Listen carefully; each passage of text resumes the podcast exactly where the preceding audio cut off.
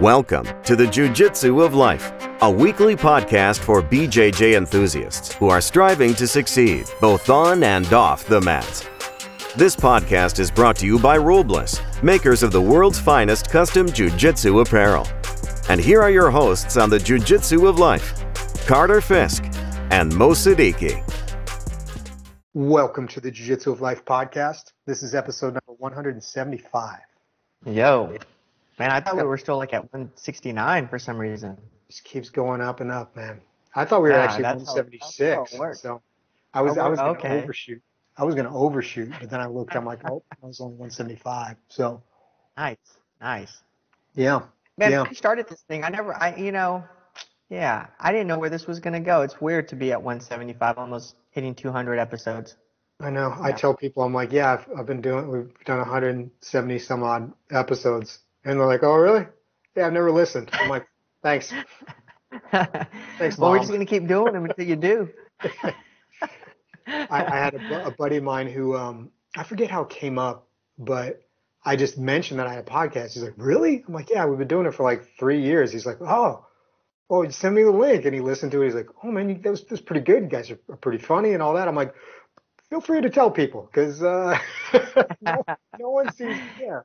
So Well, you know, Joe Rogan lives in Austin now, so like that's kind of I, what I tell people is that our podcast was really on the way up until he came to town, and yeah, you know we're Yeah. having to deal with that sort of competition. And I wanted to ask him actually, since you know uh, he's here, is like, hey, what advice does he have for for the small guys? I, you know, some I, I think it was uh, it was an article I was reading that he had done a po- he had done his podcast for like ten years before it gained any traction or anything like Yeah. that. I don't know if that's true or not, but he did. He started. he's been doing it for a long time. Yeah, 2009 is when he started. So, yeah, he's been doing. He did it for a long time, and it was like in his house, and he would just have. He would basically Skype it in with a couple of his buddies, and it was like that Wow. for a long, long time. And then somehow, somewhere along the way, it it took a different turn, and uh, he finds himself in a very unique position now because it's like he's become such an influential person, and that's got to be weird when you know, you look at a lot of people that get into radio and, you know, news anchor people and whatever, and they, they clearly want, most of them have the ambition to become, you know, the, the Walter Cronkite or the whatever. People in radio want to become, you know, the Rush Limbaugh, or the Howard Stern or whatever. Like that's, that's the goal. But with podcasting, there really wasn't much that came from it when it started and, and people were kind of dismissing it for a long time. So it's got to be a weird thing to just suddenly become the guy.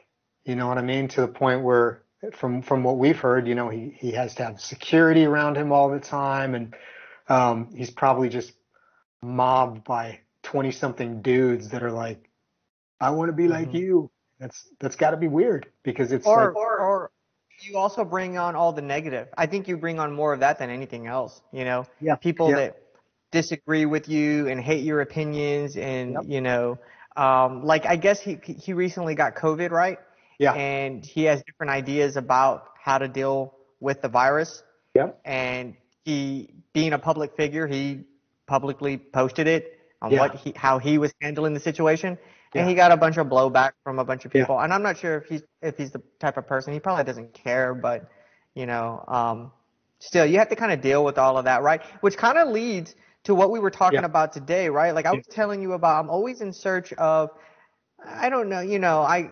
I, I kind of feel like I'm on the brink of being a serial entrepreneur, right? Like I'm, I love to start new businesses. Yeah. Uh, I really enjoy it. Really, really enjoy it. But I'm always looking for the business, the unicorn, as I call it, the Yeah. one where it just makes me a lot of money and I don't have to deal with any people. Yeah.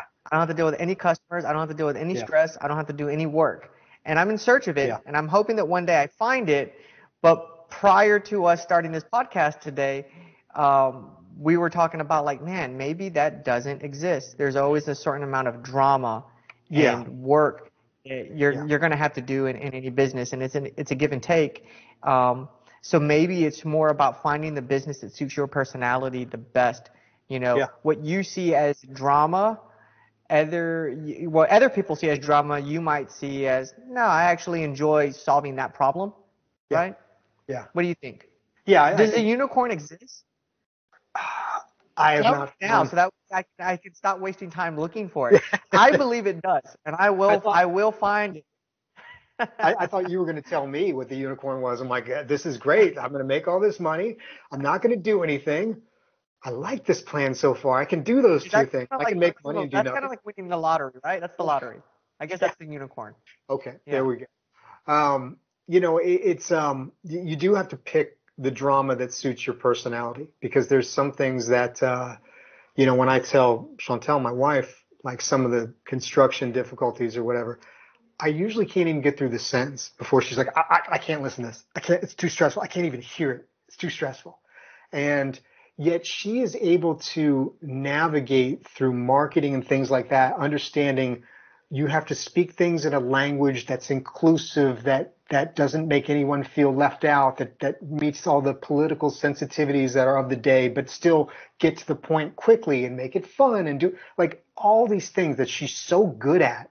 And it's like I think about that and it just makes me want to smash things. Like the stuff that she has to like, she's like, well, I can't say it like this because then these people would get mad. I'm like, and I'm just like, F these people. I, like my immediate reaction is like, I don't care. I want to smash them. I'd, I'd smack them in the face if I saw them. And it's like, I could never do what she does because to me, it's so stressful worrying about like appeasing somebody's sensitivity or their feeling. I don't care. Like that's, but, but I can handle dealing with subcontractors and city city folk, you know, the city people, the the permit process, the this, or that, like all that stuff. As much as I, I don't like it, but I see the the vision of what can happen and, and the possibilities with that. And I'm like, the harder this is, it's almost better because that means it's harder for everybody else. That means fewer people want to do it, so therefore it's good for me. But what she does, I just could never do. What you're doing with Nice Guy, I could never do. Like the idea of giving bids to people, the idea of being responsible for others, you know, a subcontractor's work. It's like I've just had so many bad experiences with subcontractors that I'm paying that I'm like, I can't imagine putting my name on somebody else's work to get paid for like I, I couldn't do it. Yeah. You know? So it's it's it's finding this I guess it's like finding the thing where you see the vision and the possibility and that is that overpowers the negativity because there's other things to me where it's like, yeah, I see some of that, but the negativity is so much more powerful that I, I can't get past it. You know, and you know, Naval Ravikant says something similar where uh, uh, uh it's, it's sort of similar where he talks about um, when people ask him what they should be doing with their life, he was like, find the thing that's work to everybody else, but it's play to you. Yeah. Right. Okay. And specifically yeah. in his his example that he gives is coding. He's like, for a lot of people, coding is very frustrating. Um, they don't like it. it it's, it's a job. He goes, and for other people, it's really a game and they enjoy it and they can do it for hours on end. Yes. Um, and so you got to find that thing in life where for other people, it's yeah. work, but for you, it's play. And then you can find, um, you know, success. Yeah. I, I think, you know, it's funny. So today, um, usually Monday, Wednesdays, and Fridays, that's been my pattern for the last couple months. I go up to Temple, which is about an hour north, where I have the warehouses and some of the rental properties and all that and I, will listen to podcasts and do different things when I'm driving. But but as soon as I get to like the just the the south um, border of Temple, I, I turn off the podcast and I, and I take different routes into town each time. And as soon as I turn off the podcast, in my mind now I'm working because I'm looking to see like what's changed, what's happening with this project. Okay, they were tearing this building down. Is it still like that, or have they moved everything away now? Like, what's the progress? Who's selling this? Who's selling that? Trying to just constantly get more and more of this town, of everything that's happening, especially in the commercial real estate front, into my subconscious. Um, they just did a Dutch Brothers. They did two of them in Temple, one on the west side, one on the east side.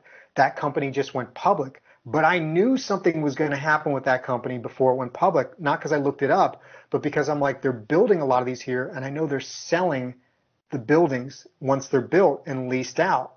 I'm like, that's somebody who's trying to raise money. I'm like, they're either trying to raise money for some expansion or they're going to go public. I told Chantel that like a couple months ago, and then I look in the news and the, you know look online a couple weeks ago, and they went public.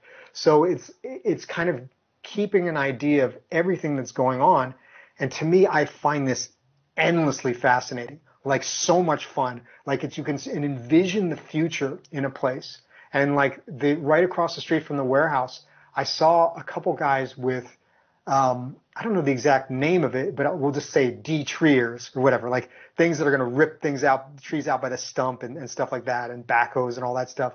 And I saw one guy fixing his up, and the other guy was out in this like sort of somewhat heavily treed area across the street from the warehouse. And I was like, something's going on here. And I texted the uh, the broker that I know, the property manager. He's like, yeah, let me, I'll find out. And it turns out the people that own this one property are, are expanding out. So the next time I came out there, the whole area was clear.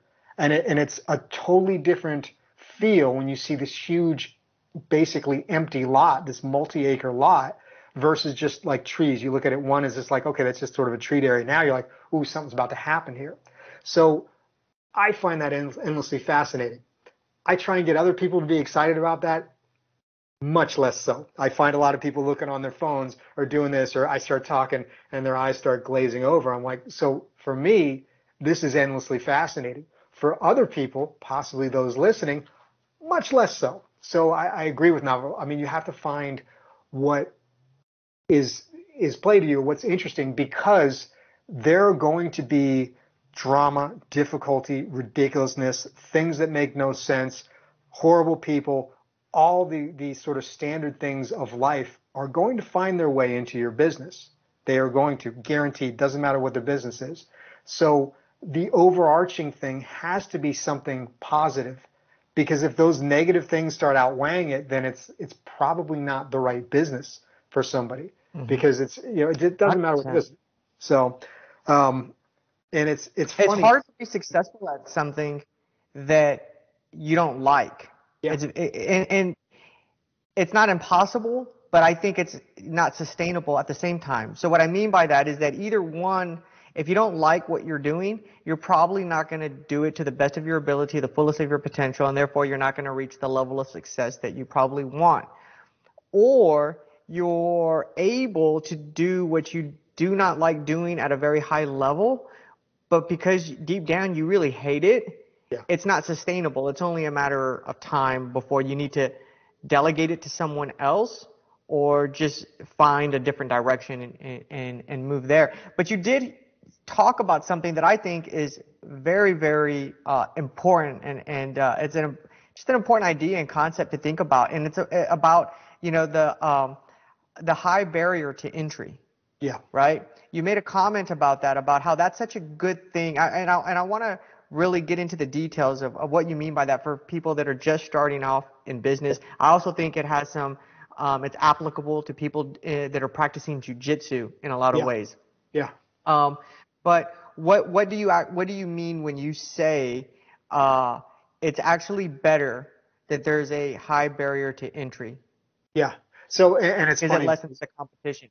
Yeah, yeah, and it's you're right because there have been times where low barrier to entry was the appeal, and now in something new it's high barrier.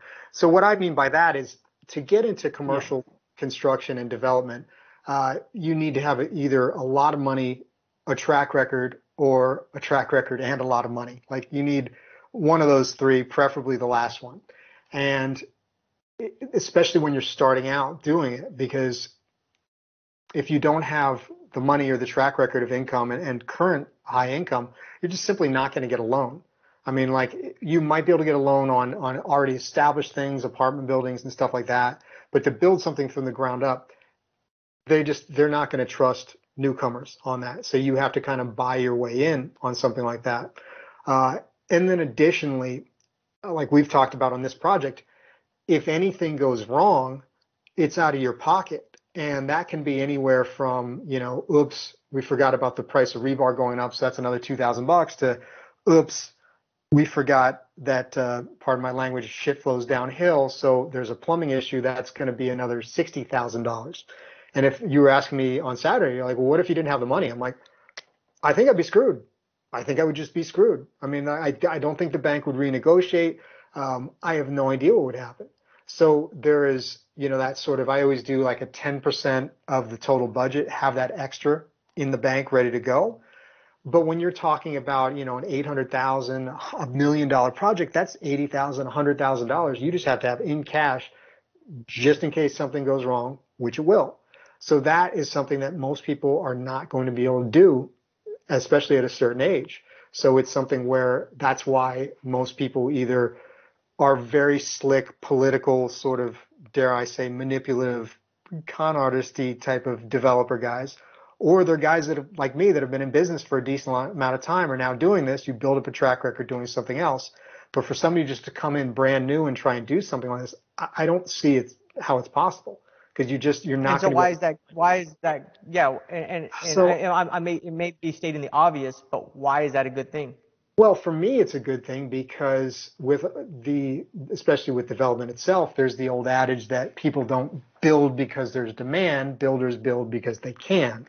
So making sure that I'm keeping supply relatively low makes the property more valuable. If everyone can do something and now you're just dumping a whole bunch of product at the same time, then it's something where now what you're doing is less valuable. So it's sort of like if if God forbid there suddenly became all these custom gi companies out there, it would be a little bit harder to distinguish yourself, even though you're the first one to do it, been doing it since 2015, have the best looking models in the business still it might be hard for Robles to to move forward because I mean like it becomes harder when there's more competition and and we've talked about Peter Thiel and people like that saying don't compete. Find something find an arena where there is no competition. And I think there's something to be said for that so one way to eliminate competition is higher barrier to entry so for me at this point in my life it's good but you know 12 years ago I liked mobile homes because it was a very low barrier to entry. You know, it was something that literally almost anybody with a little bit of money, or even not necessarily a little bit of money, just um, being able to structure the right deal could do. And, and, and so that. And sometimes that's what you need to start, right? Just I, for the sake of, yeah, yeah, capital, things like that. Yeah, I, I think starting with low barrier to entry is probably the way for most people to go and then building up cash flow, building up nest eggs, building up relationships to then make the transfer to high barrier to entry. And if we said mobile homes, that would be from buying individual homes to buying the entire park. That's one way to do it. Like another way you go. Be, John you know, Pedro, right? That's really yeah. what he did. Low barrier to entry, and now he's eliminating competition. Whether that was his goal or not, yeah. I, I think probably his goal was, you know, this is a better investment. These are this is better long-term investment. Yeah. It's going to make me more money. But now he's buying mobile home parks, right? Yeah. Yeah. Um, and, which is the average investor is not going to be able to do. Correct. And I think the other thing to be said on, on higher barrier to entry stuff is they tend to be bigger and slower. So, you know, John buying a mobile home park, it's like you could buy two or three mobile home parks in a year, and that's a lot versus if you're buying individual mobile homes, you might need to buy 20 or 30 or whatever it is. I mean, with me with this warehouse deal, just on net cash flow alone, it's the equivalent of about 20 deals that I would have to do on single family homes to make the same amount of cash flow. So for me, the idea of spending a year doing one deal versus doing 20 in one year becomes more and more appealing, especially as markets change. And then again, with single family, the barrier to entry is, is relatively low. So there's more and more competition. The, the hotter the real estate market gets, the more people are going to flip houses and make money. And then when the real estate market goes down, just like these crappy waitresses you might find at places in San Marcos, all of a sudden when the economy goes down, a lot of these terrible excuse making waitresses are no longer going to have a job because uh, right now, like it's funny. I mean, you know, people are literally fighting to keep employees because employees will work at places, waitresses, any sort of the service industry. They'll work there for a couple of weeks and then they'll just quit. And a lot of times they won't even have the decency to quit. They'll just stop showing up. And this is a huge, huge issue in places where you've got more and more people moving and more and more restaurants and stuff like that. And they, they can't keep anybody. But that's because the economy is good. And so for me, it's just like, all right, well, when that economy turns, which it will at some point, a lot of these people are going to now realize that the, the barrier entry has gotten higher and thus they must increase their skills, their service, their attitude and whatnot. So it, will be interesting to see on the flip side, but, but, you know, it's not that way right now. So Mr. Yeah. Siddiqui has to suffer. What, what do you think about, I love it. Thank you, my brother. Um, uh, for letting me vent a little bit earlier. I, no, hey, plugging in this the San Marcos Chris. I appreciate that. What do you think about the high barrier to entry in terms of jujitsu being uh, more expensive than, let's say, joining a boxing yeah. gym? Yeah. And also, a high barrier entry in terms of um, jujitsu is is you know is difficult, right? Yeah. And um, uh, I think oftentimes you know, it's just I think one of the things that I've learned from jujitsu and, and and boxing, but I, I you know you're I'm seeing it again in jujitsu in a lot of ways, and in a different at a different age. What is is don't take the uh, you know take the path less traveled is obviously going to give you sometimes the most benefit. Mm-hmm. Um, you know, you don't re- necessarily like in in life. Oftentimes, people want to take the path of least resistance yeah. And sometimes that is not what's going to benefit you in business, and it's not going to benefit you in jujitsu. I'll, you know, I have a personal example of that, and we were talking about it actually. Um, my dear friend and uh, one of my best coaches, uh, Carter Fisk. Oh, yeah. Um, was teaching me today or uh, on this past Saturday. You know, I spent a lot of time not ever working from my guard. You know, being a, a smaller individual, I always fought from white belt and now, you know, being a brown belt um, to get into a top position, right? Yeah. Yeah. That for me was the path of least resistance. Yeah. But I'm finding now that that necessarily didn't serve me. It, it, it made my my bottom game, you know, weak because you don't work you don't work it a lot, right? Yeah. So in an effort to remedy that, uh, um, Coach Carter went ahead and, and, and crushed me and smashed yeah, me for a couple hours. and uh, well, we're going to see if, if we can make that bottom game a, a little bit better. Yeah. But obviously, it was something that I shied away from. And, and, and why? Because, you know, I don't want to, I didn't want to be in these bad positions. I wanted yeah. to be in a position that I was comfortable in. I wanted to be in a position where I felt I could win. And, you know, that was taking the path of least resistance. Sometimes yeah. it was just about I didn't want to get hurt, right? So I'm putting yeah. myself in a situation where I can wake up and go to work the next day, or, or at least, yeah. um, you know, put on my clothes. but uh, um, but now I'm finding right like that that that that didn't that didn't benefit me. So I think it's a reoccurring concept and an idea yeah. that we've we've talked about before, and it's something that you can preach. But it it doesn't matter how much you preach it. Sometimes people aren't gonna they're gonna do what they're gonna do, right? The thing yeah. that I would say is um, take you know in business.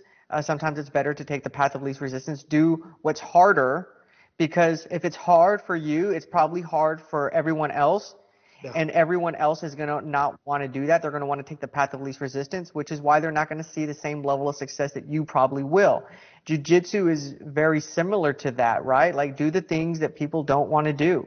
Yeah. People don't want to be smashed from bottom side control, right? But spend your early days in that position and get good from there and get good at learning to work your guard. You know, everybody immediately wants to be the guy that's finishing from mount and finishing from the back and you know, being dominant in all those positions. Um, but really, that is the path of least resistance, right? That's yeah. not the hardest path. The hardest path is putting yourself in these bad positions, or at least finding partners that you can work with where you can safely put yourself in these bad positions and then begin to try to problem solve from there. What are yeah. your thoughts on that? Yeah, so I mean, you know, it's it's funny. I mean, and I'll, I'll use the I'll throw throw back a boxing analogy on this too because I think that um, for those poor souls listening who are not jujitsu people, I feel bad for you, but boxing is a little more visually uh, understood by people. And, you know, whenever you see, uh, it's funny in my neighborhood, a new boxing gym just came online right, uh, right by the Alamo Drafthouse. So, you know, it's like when you think of hardcore boxing gyms, you think of Alamo Drafthouse. So it's like one of these things where it's, it's, uh, not what I would call a real boxing gym. It's one of those boxing fitness gyms, or back in the, the 90s, they would call that executive boxing. And with mm-hmm. all those things, they always have the same thing, which is all they teach you is punching, like hitting the bag, or maybe shadow boxing, or maybe they'll like have you jump rope and then hit the bag, or something like that. For and like, oh, you burned all these calories. Oh man, and you know maybe they'll have somebody holding this for you, and then they'll do the whole Mo Siddiqui thing, which is, oh man, you hurt my hand, you're hitting so hard. Oh, man, I wouldn't want to get in the ring with you, right? But they're not to me, it's what uh, what separates really learning something like boxing is the way you teach it, which is you teach mainly defense first. And that is something that, you know, offense, as you've said many times, is something that most people instinctually have an idea of hitting. Even if they haven't been in fights, like you just take little kids, you make your wife angry, maybe she'll hit you. I mean, like it's, it's, it's such a understood thing. But to be calm in the face of somebody throwing punches is a skill that has to be not only developed, but it's something you have to continually work on because I think you do lose it if you haven't sparred for a while or anything like that. When someone, it's, it can still be psychologically overwhelming because your instinct is to turn away and to close your eyes. So to keep your eyes open and keep your head moving and all that, and then learn how to capitalize in between, that takes a lot of training. And to me, that's something that's, in my mind, more important. I'd rather have good defense than good offense when it comes to striking. I'd rather be much harder to hurt than have powerful punches. And so it's sort of taught differently. Um, mm. With things like jujitsu and barriers to entry, I mean, I think it's from a business point of view, it's probably better that there is a high barrier, a relatively high barrier to entry in terms of cost because any business, I mean, you look at jujitsu school owners versus boxing trainers. A boxing trainer is basically broke unless they find a boxer that takes off. And then usually what happens is the boxer immediately gets a new trainer. As soon as they start getting some fame, they get a new trainer. So you're screwed either way. Uh, and it's the reason why when you go to a real boxing gym, like the place that Mo Siddiqui grew up in, and those type of gyms, they're not in the best area of town. They certainly don't have the fanciest equipment. Everything looks used and grungy and dirty and it smells bad and blah, blah, blah. Like that's what boxing gyms are known as. Um, with a jiu-jitsu school, it's sort of sometimes was that when I started, but nowadays it's jiu-jitsu schools are very nice and everything looks good and the mats are clean and all that. And that it comes at a premium and that comes at a premium cost. Um, so for a school owner, I think that's a good thing. Um, for the realities of the sport, to get the best athletes, it's probably not the best thing. Like having that barrier to entry is good for business, for the progression of the sport. If you really want the level to go as high as possible, the barrier to entry would need to be lower. And in Brazil, they do this somewhat where they have basically free jujitsu for the favelas, the, the, essentially the slums in Brazil that are up in the mountains. Um, and they've produced some of the best jujitsu guys of all time have come from those places. So in America, if you wanted the level of jujitsu to reach its pinnacle, you would need to have that as part of like the police athletic league, the boys and girls club, all those kind of things, the big brother, you know, all those groups. If they really wanted jujitsu to take off, they would have to figure out a way to, to put it in there because a lot of your best potential athletes just simply will never be able to afford it. Um, but speaking as business owners, there's no real way to make money on that unless you get it subsidized somehow. So from a business point of view, barrier to entry is good, and that's mainly what we're focused on. Um, and the irony of it is, from almost anything, you see this in jujitsu, but I saw this in real estate all the time, and I never made the connection until later on, which is that when I used to offer rental properties or selling thing, you know, selling properties or, or doing anything like that, something where I'm looking for somebody to come in and buy a property or rent the property, the people that tried to negotiate price right away before they had seen it, before I had looked at them, looked at their application, ran their credit, those people would never, ever, ever, ever buy or rent the property. A hundred percent of the time, they would never come through, ever. And it's funny in jujitsu because I've talked to a lot of school owners. The people that come in and they're like, jujitsu is so expensive. Then it's not for you. There's the door. Because they will try and bargain down on price. They will try and do this. And this is why people don't like to train pro fighters because pro fighters have it in their mind like, well, I'm fighting, so therefore I should be able to train for free. I don't quite understand why there's that mentality, but that's the mentality. And and with school owners, when you have the person trying to negotiate and trying to lower that barrier of entry, to me, it should always be a no because they'll always be a crappy student. They will go somewhere else as soon as there's a cheaper place. They will never have loyalty. And in many ways, they are slapping you in the face by saying your product isn't worth what you say it is. Like you're saying my school's worth 200 bucks a month and they're complaining and saying, oh, it should be this, it should be that. Well, good. Why don't you get a black belt and then you offer the price that you think it should be. So talk to me in 10 years when that happens. You know, so I think that the barrier to entry can be a good thing because it actually really determines if somebody really wants to train. You know, I mean, I, I I was working two jobs and rode a bicycle. I didn't have a car when I started jujitsu. I mean, like it was something where I saw people go out and drink and spend money doing this and doing that. I was saving 200, 220 bucks a month or whatever it was back then. It was super expensive to train jujitsu because it was important to me. I mean, like this, this idea of like, it's only for, it's only for rich people, whatever. It, it certainly helps if you got money, but if you want to do it, you, you ask the question, not like, oh, this is too expensive. You don't, you know, you ask the question, how can I afford this? What do I need to do? Or what do I need to stop doing? You know, it's it's amazing to me the, the number of people that complain about how much something costs, and yet I see they take trips to Vegas, or they're always, you know, going out, or they're going to bars, or they're doing this or doing that. Like all these things you could cut out, and then you would have that money to train. So, um, but I think for a school owner, it's it's good in a way because you kind of see who's going to be serious about it and who's not. So, be snobby. I guess it's good. Either in oh. jiu-jitsu or warehouses. So yeah, there we go. 170. 175. There you go. 175 in the books to re-listen or re-watch this episode. Go to the Jiu-Jitsu of Life. Also check us out on Apple, iTunes. Like, review, subscribe. Shout out to Robles, makers of the world's finest custom Jiu-Jitsu apparel. Nobody can be you better than you. Be authentic, Robles. We make custom gis. Yellow Pine Investments makes custom warehouses. Check them out. Next Sunday, we are having our boy Caleb Callista. He's going to talk about his new DVD sneaky submissions in the no for no gi. Um, He put one out in the gi. This one's going to be for no gi. We're going to talk about that. Also see what Kalen's been up to.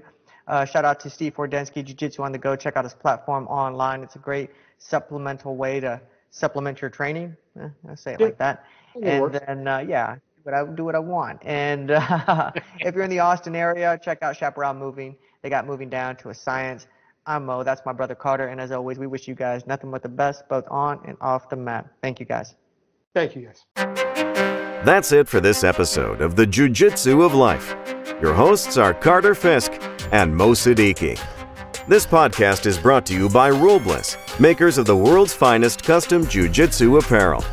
You can subscribe to the Robles newsletter to get the exclusive content at robles.com. You can find more episodes of this show on our website at thejujitsuoflife.com. And you can subscribe to us at Apple Podcasts. Thank you for listening, and we wish you a great week, both on and off the mat.